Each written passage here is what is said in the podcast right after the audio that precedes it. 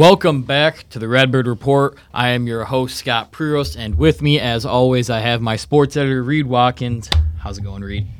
You know, as always, ready to talk Redbird sports. I'm excited. As always, uh, we had a big bounce back win for the ISU football team. We'll dive right into that. Um, even with the 41 nothing win over Dayton, I think this was the best, especially in the second half, that this team has looked um, this year. Um, the defense allowed 17 points only against I would say the best offense that they faced. Um, a really good running back there in Giamo, and then uh, a really mobile quarterback with a solid arm as well. Um, and then the offense as well, 48 points a season high. Um, did really bounce back in a big way. Career high in passing yards at 288. Uh, he went 26 to 33, a very efficient outing. Two touchdowns, and then they ran for a touchdown as well. Uh, Mason Blakemore was out, and you had Cole Mueller step up in a big way. And then Wenkers Wright went down early, and Josh Robinson um, the freshman, uh, true freshman, um, fumbled his second carry of the game, but then bounced back. He led the team in rushing. I believe he had um, 80 yards, I think it was, and then he had um, a touchdown of his own, his first career touchdown. Um, but just a really good performance from each and every player. Um, I think Sobkowicz had a career high in receiving yards. He was one short of reaching 100. It was just like I said, this was the best this team has looked. Um, Lindenwood had one really solid drive that they scored on, and then they had one drive where um, Jeff Caldwell, their receiver, took a 73 yard mm-hmm. slant. Um, just got beat. He beat the corner, and then just he's a fast guy, tall, lengthy. It's going to be hard to catch him at that point. So they got a, a big chunk right there, obviously. Um, but like I said, for the most part, the defense continues to do what they're doing. 20 sacks on the season through four games. Five sacks a game is a really good number. Um, 12.25 points per game allowed. Like this is just they are playing a really good brand of football, and you really wish they would have gotten that Eastern win. Because if you win that game, you're 4 0. You have so much momentum going into this bye before you have to host South Dakota State, and your playoff outlook looks so much better. But they're still in a position where they have to take a couple games that at the beginning of the year were like, it's okay if you lose these, and now it might not be okay if they lose them. Yeah, and I think there is kind of that shadow over everything because of that loss to Eastern Illinois.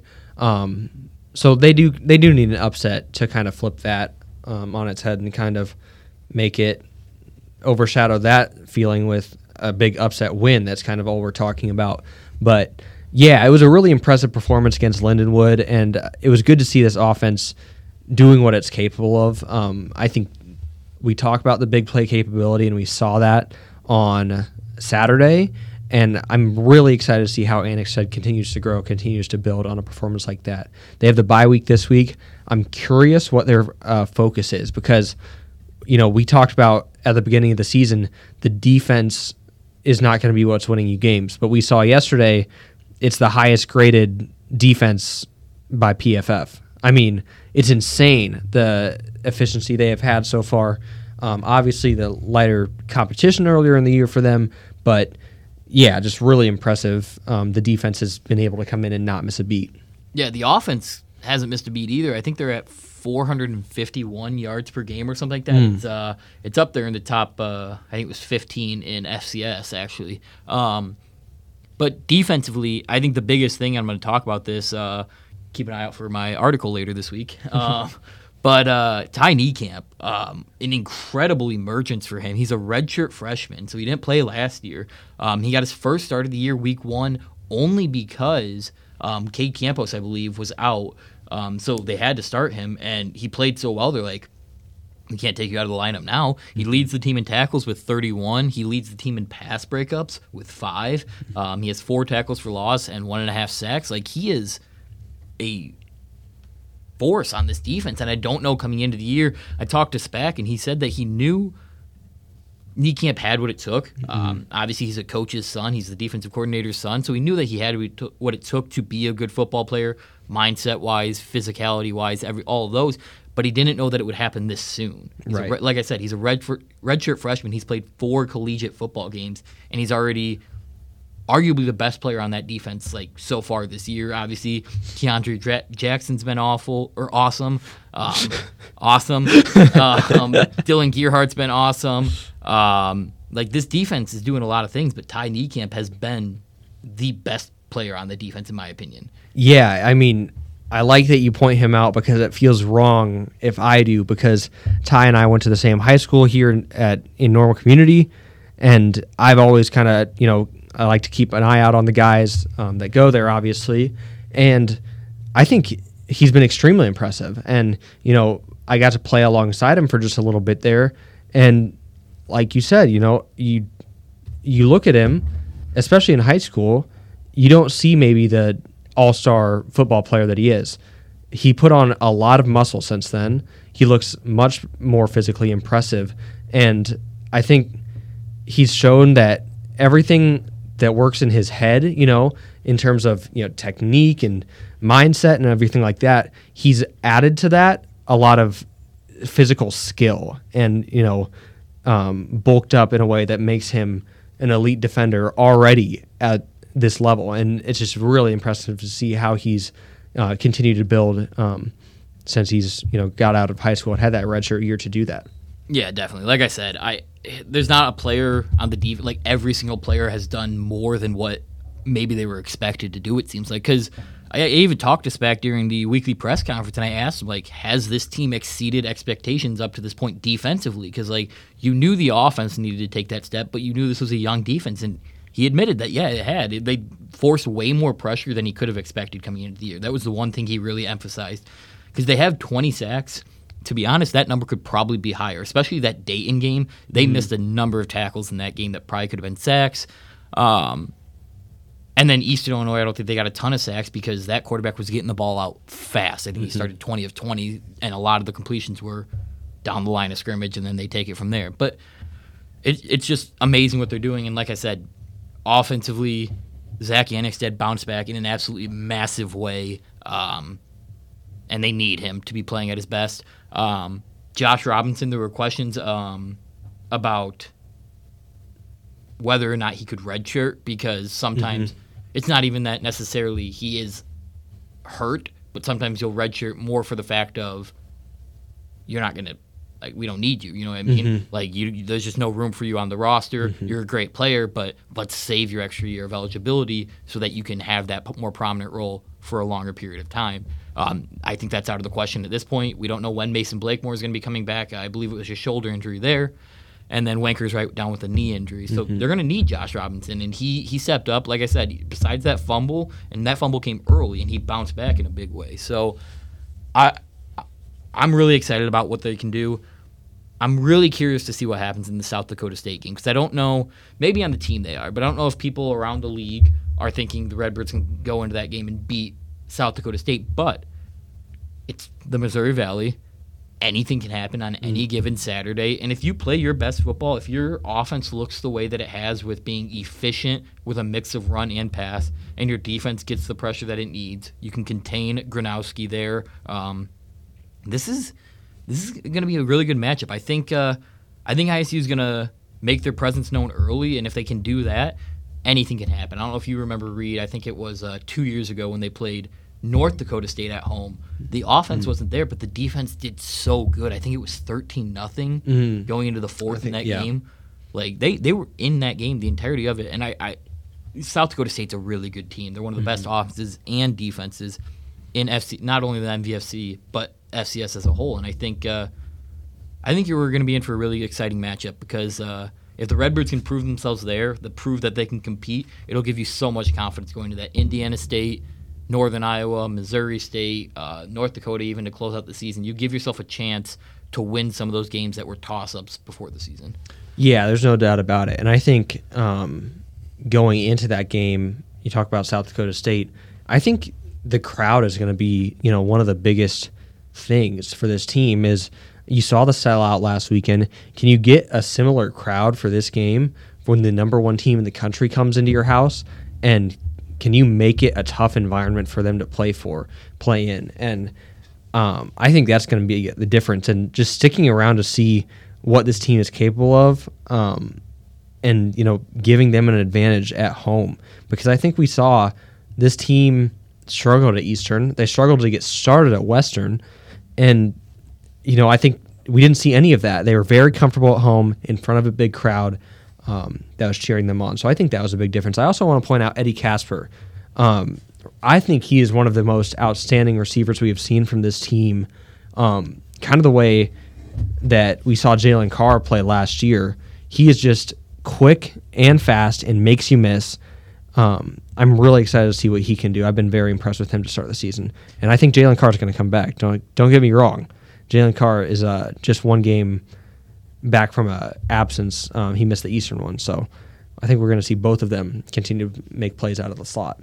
Yeah, definitely. I think uh, I wish I had the number on me, and I can't find it at the moment. Um, ISU's record at home under Brock Spack is ridiculous. Like they struggled to lose at home, and a lot of those home losses have been more recently too, because you had.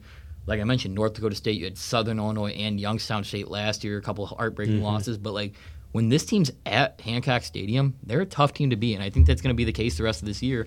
Luckily, a lot of their games are at home. They play Northern Iowa at home. They play uh, Murray State at home, Indiana State at home, and then South Dakota State at home. I think those are the last four home games. I, I think I mentioned this, but eight of their 11 games are in the state of Illinois. They only leave Illinois for Missouri State, Murray State, and oh no, Missouri State, Youngstown State, and North Dakota. I believe right. three where they leave the yep. state of Illinois. So um, they have that advantage, and let's see if they can take advantage of it. Um, but they, like we said, we, they, they have the bye week this week, and then a night game, their first of the year, um, two Saturdays from now, um, hosting South Dakota State.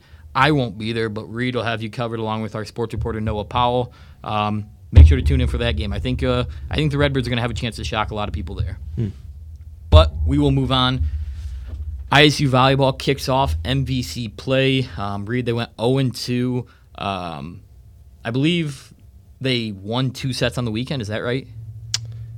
Um, let's see. They got swept in the. They swept, got Northern so Iowa. Just, okay. Yeah. Um, I mean, we talked that these would probably be the two best teams in the conference, right? Mm-hmm. Um, and I mean, you competed. You competed early on. I think teams pulled away, but you showed early on that you were capable of competing the Missouri Valley Conference, and now you just have to build off of it. But we talked about it for the weeks heading up to it. It, w- it was a tough start to Valley play, to say the least. Yeah, uh, I think it's it's a tough weekend, no doubt. But the teams that came into your house are just really, really talented, and have kind of, in my eyes at least, set themselves apart in the Missouri Valley Conference as the top two teams, and that's how the coaches saw it at the beginning of the year. Um, so yeah, it's a tough way to start the season. Um, but yeah, that three-one loss to Drake, it was tough because they won the first one, 27-25, and it, I thought it might have, you know, not even as been as close as that was. So um, it was tough to get lose three in a row um, to Drake at home when it seemed like they had him on the ropes for just a second there. And then the next night, Northern Iowa, it felt like they just weren't ready when uh, at the word go, you know, and it just was a challenging one to get down in. Um, it was one of the more interesting matches I've watched this season because they switched liberos in the second set. Um, went with Madison Smith um, to kind of look at Mari Hinkle to wake up a little bit and they got that reaction out of her um, in the third set for their closest set of the night, 25 22, but it just wasn't enough at that point. Um, so they showed they can compete a little bit, there's no question. Um, but I asked Coach Matters after the at the end of the press conference after the Northern Iowa match, does it feel like there's kind of a sigh of relief at this point in your season? Because you played the Power Five schools in the preseason, you start with the two toughest teams in the conference.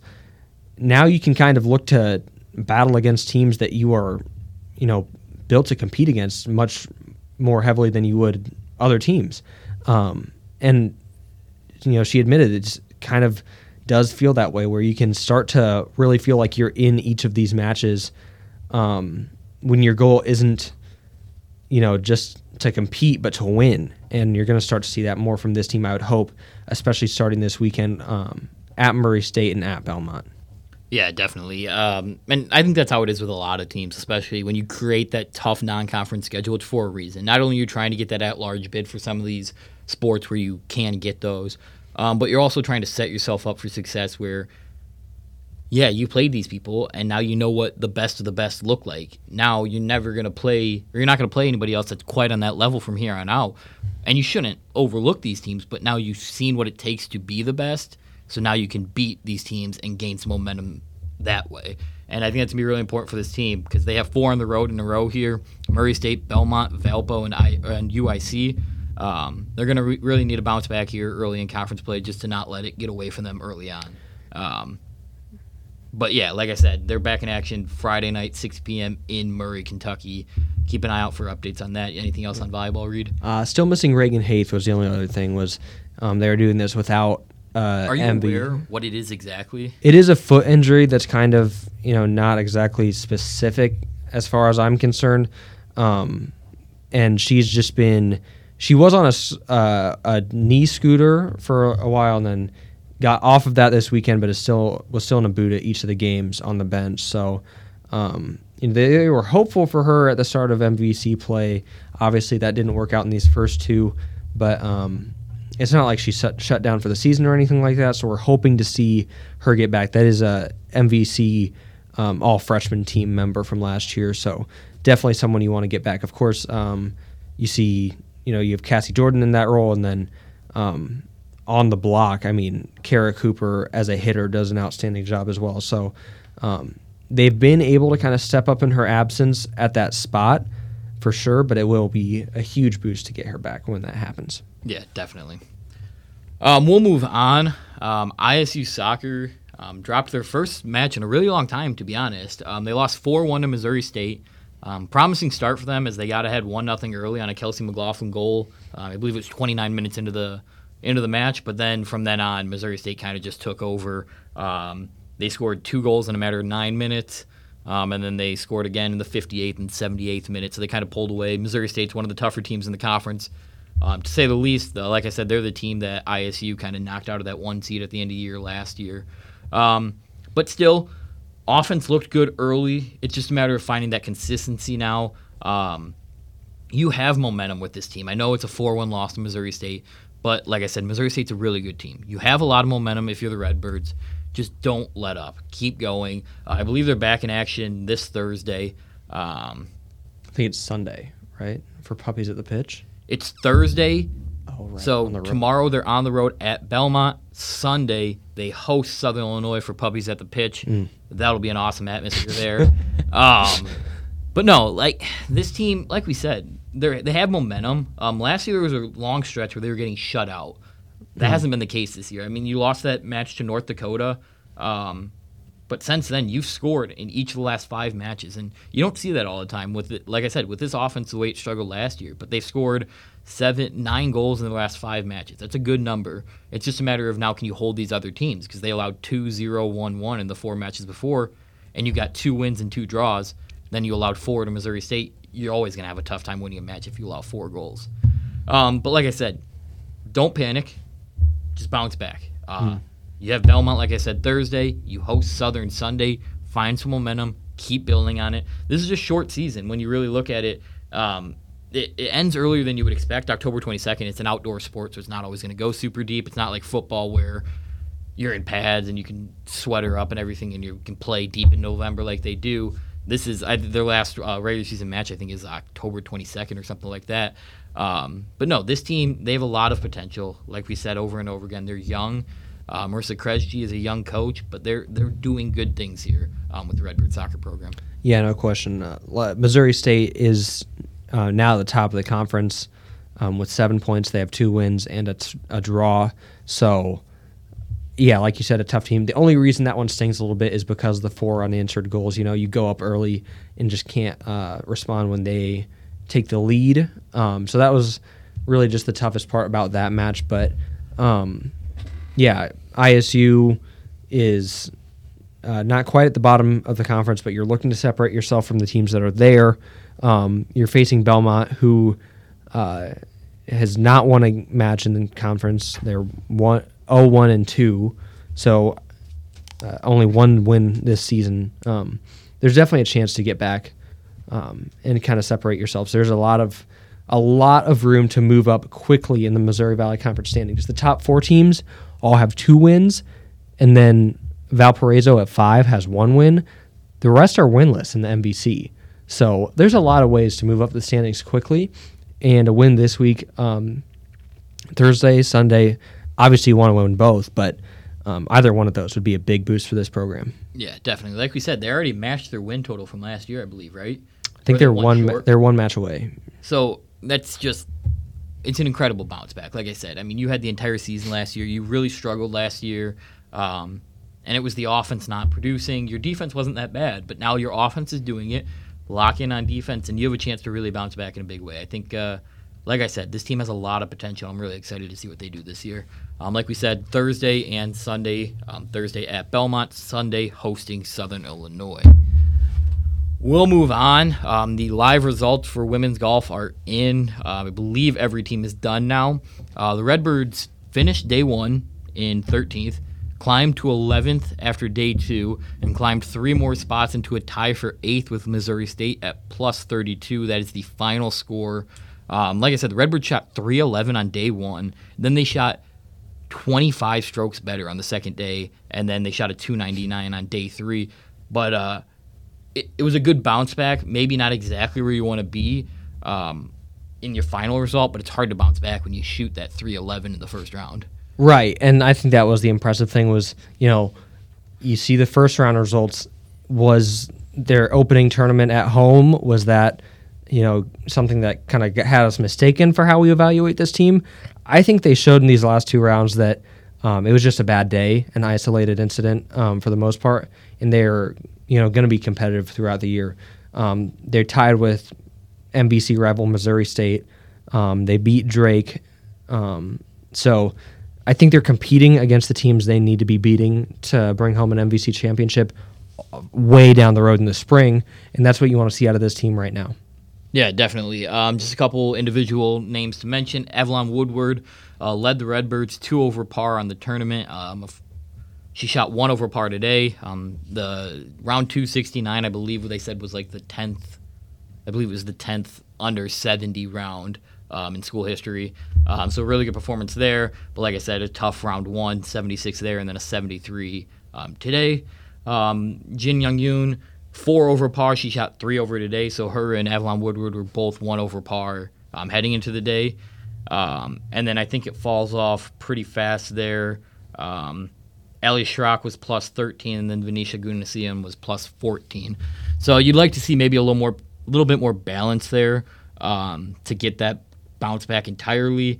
Um, but like we said, to climb from 13th to 8th with the first round that you had is a really impressive sign. No question. Um, like I said, I think they're back in action. I think they have a week off now. Yep, a week off here, and then uh, they'll be back in action the seventh and eighth in Bartonville, Illinois. The Coyote Creek Classic, hosted by Bradley.